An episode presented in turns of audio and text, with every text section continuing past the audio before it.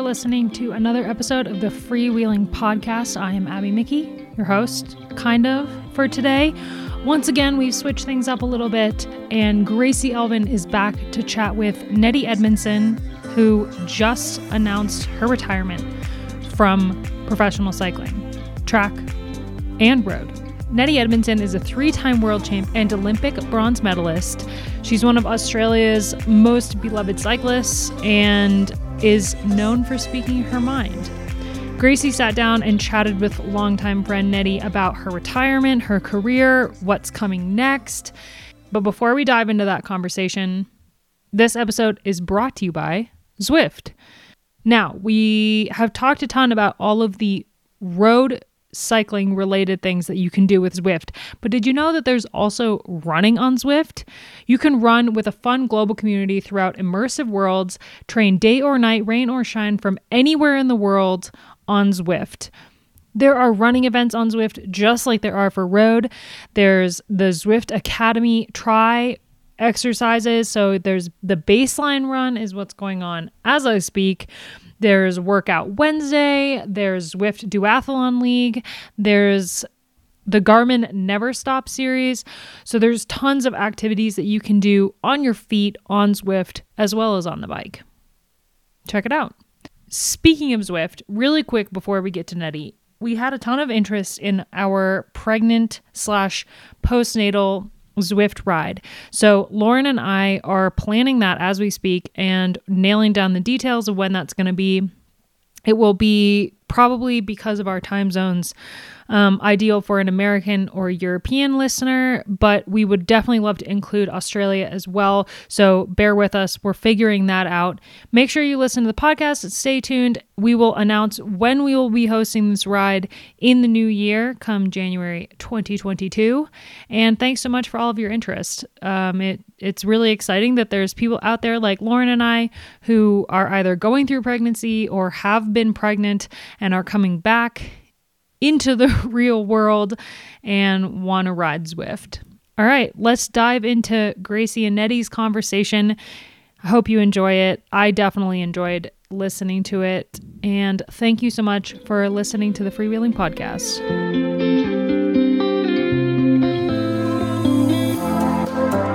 Hi, Cycling Tips freewheeling listeners. I'm here today with a very special guest. We're here with Annette Edmondson, or better known by her Aussie nickname, Nettie Edmo. Um, she is she needs no introduction, but she's a three-time Olympian, bronze medalist at the Olympics, 16-time national champion in the elites, which is impressive. She's represented world uh, Australia at the World Championships multiple times and won multiple World Championships her palmares goes on and on. I'll be here all day and ruin the podcast if I keep listing all of her results. So, hi, Nettie, how are you? You've just retired. Um, let's chat about that. Oh, thanks for the introduction. um, I am good. I am super happy and almost relieved in a way. I think it's um it's been an amazing journey and I've had so many wonderful experiences, but I think to I knew that the decision was coming up, and I think to have finally gotten there um, is is quite a relief, and I'm really really excited for the next phase. Yeah, I I could really relate to how you're feeling. It was only a year that I've kind of gone through these emotions, and for you, how many years you know were you thinking about when you would retire? Did you have it set in your calendar, or, or were you kind of basing it off feel? Um, I think I I've always based it off feel. Um, I think because I was thrown into the sport at 12 through a talent search program, I think I've never had the same passion as other people who have gotten into it by choice, I think. So it's been, I've like, there's obviously amazing moments and I've had some wonderful times, but I think because I'm doing it because I thought I would be good at it, um, I think I've always had in the back of my mind, like, is this what I want to do? And so I've had periods where I've just been super motivated year after year, but I think after the 2016 games, I was I took an indefinite break. It was a, ended up being about three months, and I was just kind of finding my way to see if I wanted to to find that motivation again, and um, I did, and I came back and I had another cycle in me, but Um, and once again, I just kept playing it by ear. And I think I wouldn't have done it if I didn't want to do it. But by the time the games got postponed um, in 2020, four months before the Olympics, um, I think that was the moment that I realized I was done. And I think the the devastation by that that massive event being postponed and realizing how much I'd actually been counting down without realizing, um, I think that's when it hit me. And I think that that was why it was so such an emotional time for me um, because it meant that we had to rebuild that fitness all over again and um, go through all that pain and all that effort to try and get to that level of fitness. Um, so then throughout, yeah, the COVID year postponement, I it was it was quite nice in the in a way because it took the pressure off and I was able to relax and and race well just train without racing again um, and not I didn't have a lot of pressure from coaches. I just had a bit of space and and actually could yeah find the the love and the freedom of riding a bike again. Um, but yeah, once once we started getting towards the Olympics, I think I was in in my mind. I thought I was done, but I I didn't know. I didn't want to put pressure on myself as well at the same time. And so then once the games was finished, I think it, I think I was kind of thinking like if if I went well at the games, then I think I would have been finished. But I, I didn't want to have that decision made already. And so then once it once it was finished and I didn't quite get the results I wanted, I think I um I wanted to make that year and a half worth it, and I wanted to race again. And um, the Track Champions League was a, an event that had popped up for the first time, and it was going to be a bit of fun. It was going to in- involve riders from all over the globe, um, and there wasn't going to be that type of intensity that the Olympics or the World Champs bring. And so I thought that that would be the perfect opportunity just to to have one last hurrah, have a bit of fun. It wasn't so much pressure, but um, yeah, there's obviously a lot of money up for grabs, so that was a nice incentive. Um, and yeah, just a chance to kind of be like accept that I was at the end and that I was going to make the most of those last training sessions and the, the moments overseas with my compet- competitors. And um, yeah, finally say goodbye to the sport. Yeah, I think that was a really wise decision, Nettie, to to have that little extra spark and a nice way to send have a send off. And did you feel like it was you were saying goodbye? Like were you talking to people, your, your rivals and your friends at those events? D- did you feel like they were kind of patting you on the back and all that nice stuff? Yeah, I think it was. We we actually did a bit of a, a like a video documentary series, and so we did a series of interviews. And I'm not sure what's going to make the cut, but I remember at the very first one in Mallorca being asked about the goals in the next few months. And I don't think I was ready to admit that I was going to be done. And so it was quite, even though in my heart I knew I was done, I didn't really want to say it out loud. And so then, but then as each race came about, I think I got more and more confident with that decision. And so by the end, by the time we got to London, yeah, the cat was out of the bag, and um, everyone around me knew that I was finished. And I had a few people coming up and, like you say, patting me on the back and, and congratulating me or just um, telling me to enjoy the last race. And, and then this, once that was finished, it was just so nice to be able to, to have a beer with Kirsten Wild, who also was retiring, and, um, and with and just share that moment with all those competitors that you normally don't really get a chance to, to smile with and, and laugh with. Yeah, that would have been super nice. Um, and I'm sure it was more than just one beer, Nettie. we won't tell anyone that. um, you've said that it was really difficult to transition that mentality when the Olympics were postponed. In hindsight, are you glad that you had that extra year, or do you think that you know you would have been better off if it it happened how it was supposed to happen with the Olympics being in 2020, not 21? Yeah, um, I think given the way Australia performed at the Olympics on the track, I think, well, in particular, our program and the endurance, um, I think we were in a better place a year before uh, I I don't think our plan worked quite as well, and um, I feel like that the postponement didn't help that. Like we had so much racing in our legs, we were we were race fit, and then the postponement meant that Australians weren't able to to get overseas and race because the government wouldn't allow us back into our country um, unless we did two weeks quarantine, which affects your training. So we chose not to race, and we thought that we'd do get enough in in training. Um, so I think that that it hampered our physical ability to get results, but at the same time it it gave us space to, like I said before, just to have a yeah, kind of throw back to the roots and, and rediscover that passion and and and also start to mentally prepare for the next steps and and also if we aren't able to ride our bike what would we want to do and, and just start to kind of open that mindset and um, i think because i've just been so intensely following the track and then the road season and the track, I hadn't really taken a step back and, and seen or thought about what to do next. Um, we do have the the support at Cycling Australia. We do have a careers counsellor and uh, we have access to that, but I still just didn't really give it a, a real good thought until that postponement actually happened. Well, I'm, I'm keen to ask you in a little bit about what's next, but for now, you wrote a few weeks after the Olympics on an Instagram post. You know, you you almost journaled your feelings about the whole process, and especially the uh, Cycling Australia kind of involvement in your process and the process of many of your peers. And do you feel like you will ever publish that, or you want to talk about that further in in the coming months? Yeah, it's interesting. I, I wrote it and I got it all off the chest, and yeah, it it was four pages long, and I can clearly remember that. And I had a lot of passion and energy, and I um I was thinking, do I post it? And I was like, you know what? It's done. Like the Olympics is done, and this isn't going to help anybody but potentially my opposition in a way, um, because they'll see what not to do or what I think they shouldn't do. Um, but so I refrained from posting, and I actually haven't read it again since. But I am interested to see what I wrote um, and how it came across. But um, yeah, I don't know. Um, I haven't I haven't thought that far, but I just like yeah. I think we've had a lot of chats with Cycling Australia, and there's a big process moving forward, and um, yeah, we, the the program wasn't satisfied with the results, so they're they're getting put under the pump, and there's going to be some big changes made, and and so I know that that's taken care of. Um, but I think it, it, was just it was a nice process for me to go through and just get it off the chest and be, and and be able to move forward. And and I think in doing that, I made it kind of obviously I was disappointed with the results, but at the same time, it made me realize that we are one team and we have one goal, and we all put 100% effort into that.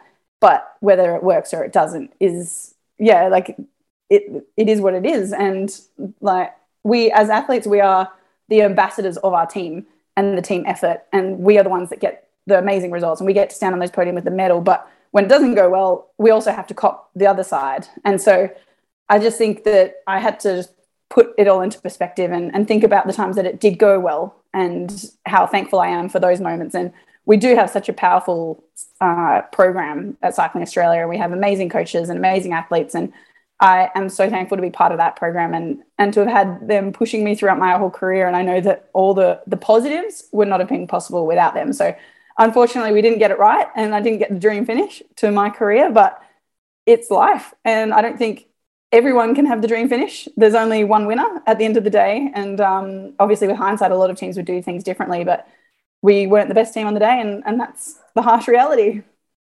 Yeah, I think that's really mature of you, Nettie, to you know have that cathartic journaling and, and writing that stuff down, but then realizing that you know you, you're still part of that machine and you're accountable as well. And yeah, I think that you're such an accomplished and experienced person. You'll be if, if you want to in the future, you'll be an asset to Cycling Australia and, and the track team if you ever want to be part of that um, process on the other side of the fence because you, you have learned a lot of lessons. And going on from that would would you like to stay in cycling in in one way or another moving forward now?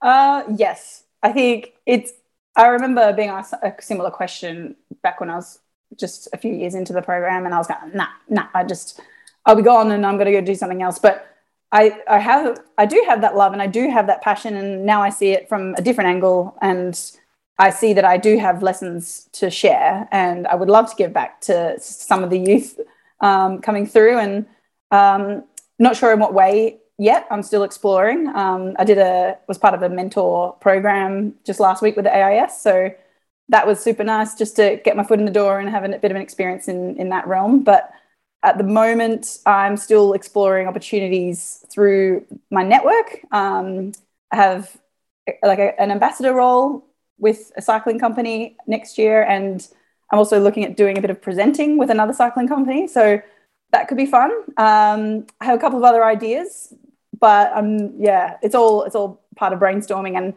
the nice thing is that it excites me, and I'm I'm sending out emails and I'm putting the feelers out, and and I'm excited to get on my computer and just check and see what's happening and see what where the opportunities lie. And I'd just love to make the most of the network that I've got and the connections I've got for the next few years in cycling while they're still hot And um, after that, potentially I'll go to uni and study. I'm not sure, but right now I'm just going to make the most of being able to, to travel the world and, and try and tick some more personal goals. Well, Nettie, knowing you as well as I do, I have, um, yeah, I, I really believe that some good opportunities will come your way and you're a very capable, clever person. So I think anyone listening that doesn't know you very well, I think um, you're one of those people that are good at most things. So I think you'll be fine. Oh. And it's kind of, yeah, I'm excited for you to see what those opportunities are because for females in sport and especially females in cycling, there's more and more opportunities now. And, you know, you can be marketable as a rider and then as a, an ex rider, which is really cool that that's kind of a possibility now. So, um, in terms of mentoring, um, you've already kind of mentored a lot of people on the way unofficially. And in your um, retirement blog, blog post, you had this really nice paragraph about how you were not the um, quote perfect athlete and that you you really tried hard to stay true to yourself. And I know that is true, but can you explain that a little bit more? Uh, I think yeah, I, I, think I said rough around the edges, perhaps is the the quote you were t- talking about. Um, yeah, I am a bit wild and a bit um, spontaneous, and I think a lot of people frown upon that. Um, in that, I might be traveling the world, and then I might, when I'm at a river, I might decide to jump off a, a big rock into the water, and or I might, um, yeah, just do something a little bit crazy that's probably not beneficial to lying in your bed and recovering before you're training the next day.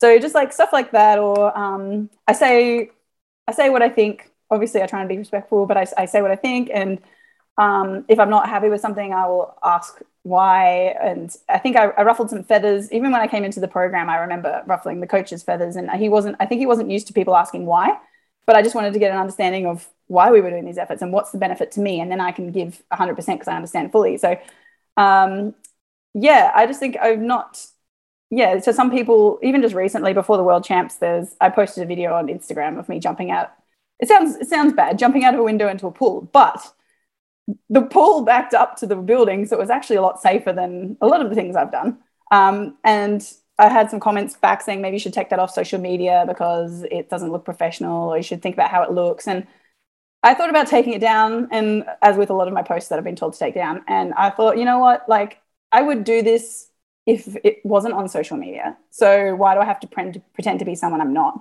And like I would take that risk, or I would, I would, yeah, just be spontaneous and, and enjoy life and and have some fun. And if I was to take that down, I would just be my post would be so boring. It would just be here's a photo of me drinking coffee. Here's a photo of me on my bike. Like it adds I think it adds, We're just it's a chance to show a little bit of personality. And I think the social media world, like that's an opportunity in itself. If you are yourself and you say what you want to say, then people, some people like that. And so, okay, yeah, there's a handful of people that don't and, and want you to conform to the norms of society. But I just think that if everybody is themselves, then one, they're going to be a lot more happy. Um, and, and like, if, if I'm not allowed to do that sort of stuff, then like, yeah, I just, I wouldn't, I wouldn't be having fun. And I like to have a bit of fun and, and live the, and see the world. So yeah, but um, yeah. So then the second point was yeah that everybody's just going to be the same if we all don't if we all just get yeah do what we're told. So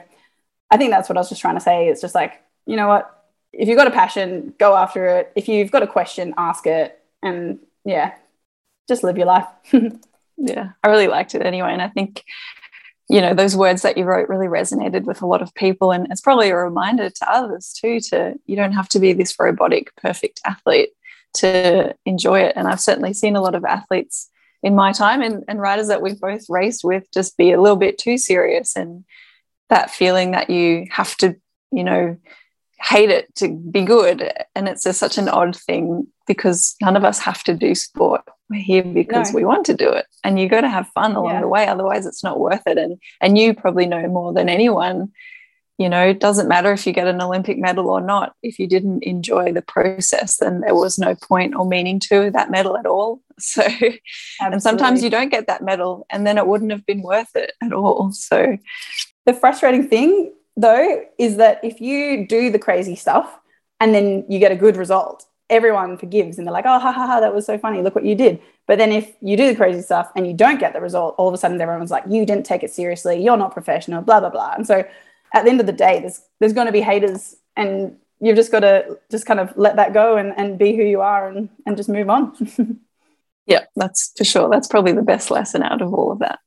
Um, another thing that you wrote in this blog was that the risk of crashing has also played a part in your decision, and you're still struggling a little bit with some concussion symptoms that from a crash, uh, you know, more than two or three years ago now.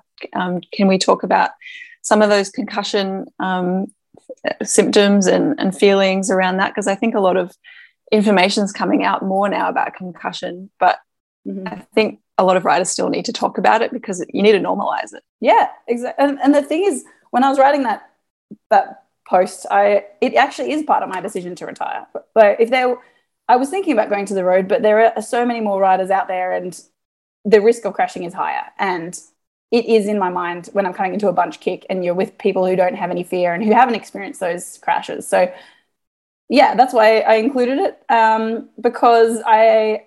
So the reason the the most shocking thing that hit me recently was in at the end of last year. So around November, December 2020, um, our team went to Bright for a training camp. And I, when I got there, I was like, oh my God, this is so nice. I've never been to Bright. This is such a great time. I'm excited. I'm loving these roads. These are great climbs. And then um, a week later, we were riding up Mount Hotham and the word, the, the town Bogong was close by. And I remember thinking Bogong. And I was like, where have I heard that before? And I was like, oh, Bogong moth. And I was like, there's a there's a moth called Bogong moth. And I was like, why the hell do I know that? That's so random. Um, and so I remember saying it to the girls because you have a lot of time and you get to have time to talk about random stuff on these road rides. But um, it wasn't until we were riding back the other way that I rode past a little motel on the side of the road. And I turned and looked and I was like, that looks a bit familiar. And then I saw the name and it was called the Bogong Moth. And it suddenly hit me that I had been to Bright before.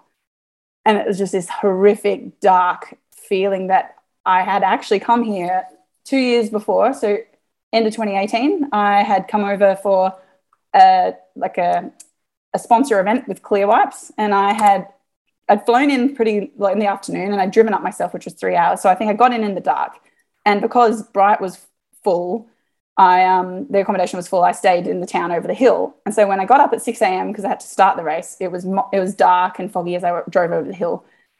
But I was in Bright and I started a race, and I was there all afternoon waiting for all the riders to finish in, and it was a bit of a Gran Fondo event.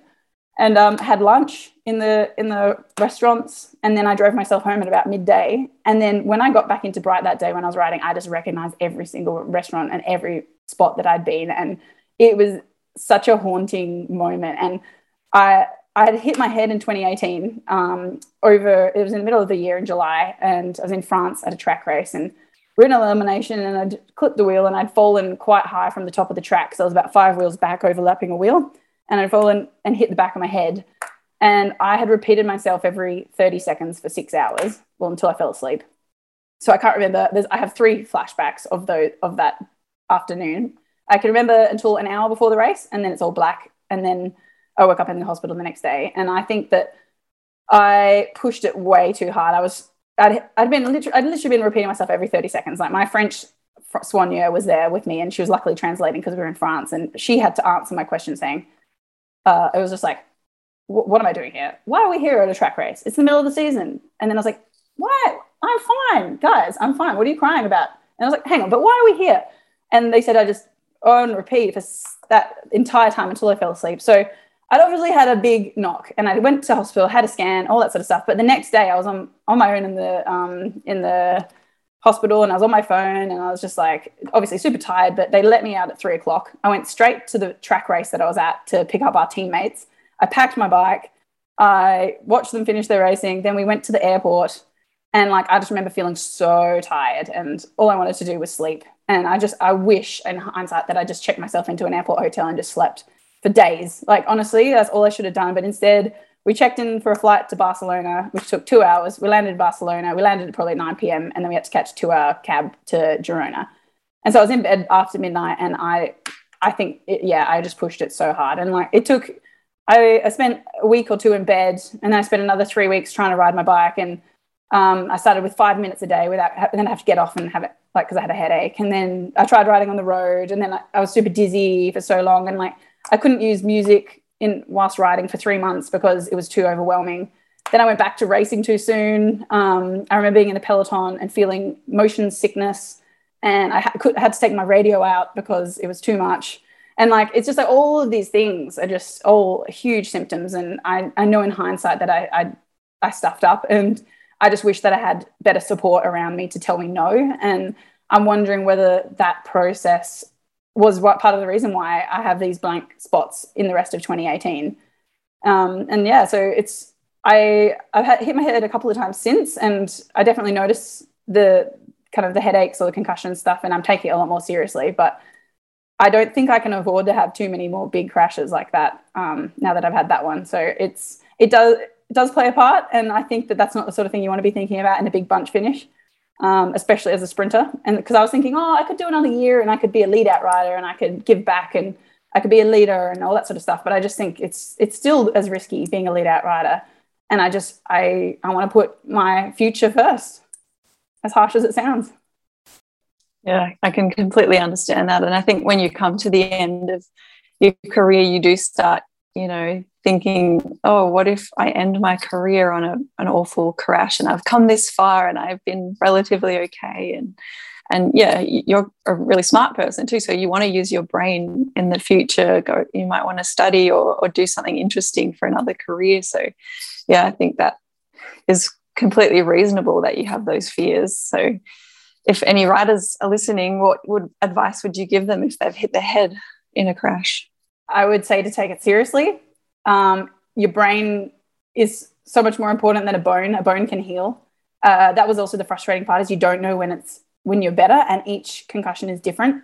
So someone might have been fine after two weeks, and another one person might take months. Some people I've know have had to quit cycling because they couldn't ride again. So it's it's so important, and there are um, concussion baseline tests that you can do. Um, we have some with the AIS, uh, so that's just online. You can just it checks your reaction time, your memory, all that sort of stuff, and then once you have that baseline, after you've had a crash, you can see where you're at. You can have a crack at that. And if you're a lot slower or you've got different results, then it says that you need more time.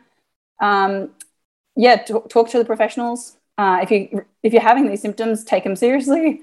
Um, and also uh, something that I've actually only just discovered in Girona, I have a she's a massage slash physio therapist, but she's also happens to be a, like a cranial therapist.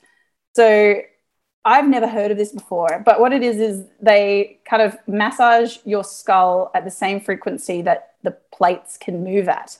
So your skull's made up of different plates, and they've all got these little kind of gaps in between to let your brain, your skull flex so it doesn't crack. Um, and she pretty much just massages those. So once you once you hit your head, apparently it can jar and they can kind of lock up in different spots, which means that well, this is how I think when you're coming back, if you've got a tightness in your skull, you're actually your face isn't actually quite level, which means that your eyes aren't level. So you're that's where I think you're getting your headaches because you're trying to readjust to this new new position. Um, so I've actually been seeing her recently, and she's been kind of like working on me to try and get the, the skull back into this normal position because she felt like my one eye socket was actually a little bit higher than the other and a little bit further forward. So I'm not sure if it's some people are a little bit doubtful of, of the therapy, but I I think it works, and I noticed a big difference from it. And it takes time because it it also affects you. So once you've had the knock, when you go and see her, it kind of almost it's repositioning, so you experience similar symptoms. But um, I've also had some other friends that have gone through a similar phase just recently, and um, they've seen her straight away, and which is the best thing to do because then you can put it straight sooner than later. And the longer you leave it, the more stiff or the longer it takes to put it, to realign it. But yeah, I don't know. That's just that's my opinion. I think if I had found out about this lady two years ago, then I would have definitely got on board. And at the end of the day, I feel like we haven't got much to lose when it comes to that sort of situation. So I would definitely recommend looking into a cranial therapist. Cool. I've never heard of that before, so that's an interesting tip. yeah. Um, we'll we'll do a little bit of a, a, turn back into the positive now, and I just want to ask you a couple more questions um, about your career. So I really want to know what are you most proud of? It doesn't necessarily have to be a result, but something that, yeah, you're really proud of in your cycling career. Oh, it's actually, yeah, it's super tough. Um, uh, I think I've actually had some kind of hardships off the bike, and especially through my teen years. And I haven't opened up about them, but I want to. And I feel like to be able to get through some of those tough moments and then turn it around and, and put the energy into my bike and and succeed on a bike, I think I, is what I'm most proud of. Um, I think the the bike has taught me so many lessons and so many strategies to cope with pressure and um, hardships, and I think that I think that's the thing I'm most proud of. And I'm coming out the other end, and I'm I feel yeah i am ready. I'm ready for the next for, for the next phase of life, and um, yeah, I, I think it's the stuff that I've learned through the bike to help benefit off the bike that has um, been the most special. Cool. Oh yeah, I love it when people have an answer like that. It's uh, it doesn't have to be a race win. I think it's how you conduct yourself and what you learn from cycling that can be one of the most you know amazing things from the sport. So I'm really glad to hear that. You're a very strong person, Nettie. um, do you know? have you had much chance to think now? Like you've only just finished your last race, but do you think there'll be much that you'll actually miss? Yeah. So I it's like the it was funny because people were like, "How do you feel? How do you feel?" And I was super relieved straight away. That was the most the, the most noticeable feeling, and I was excited and happy. But then, as soon as I got back to my hotel room that night, I did have this wave of sadness, and so it is. It's a little bit like a little bit of mourning, I guess, um, of of a chapter, but um, yeah, and then I, I, spoke to someone today and I heard that they might have a break and then try and make it to the next games. And a little part of me is like, oh, I'm a bit jealous because I think because I'm unsatisfied um, in that department, like there's just, I just really want that gold, you know? So it's just like, oh, would we have another shot? Would it, would it, work? But um, so I think that I feel like those little moments will be the hard, hard things to deal with. Um, but I think at the same time, I've, you, you make a decision for a reason. And I'm not, I feel like the, the sport's always shifting and it's always stepping up a level. And I think if you're not in the mindset to push and dig and hurt yourself to get those little one percenters, there's no point in being there. And it's also, yeah, you've got to want to be there. You're going to want to have passion, and especially in a team sport like track or team shooting, your energy rubs off. And I, I did start to notice a little bit of negativity starting to creep in, especially just the last couple of months. And I'm like, and I think that that's what's made me realize that I am done. And I am ready and it is time. yeah, I can understand that. Um, and yeah, lastly, your partner, Kelland O'Brien, is you know going to continue as a cyclist.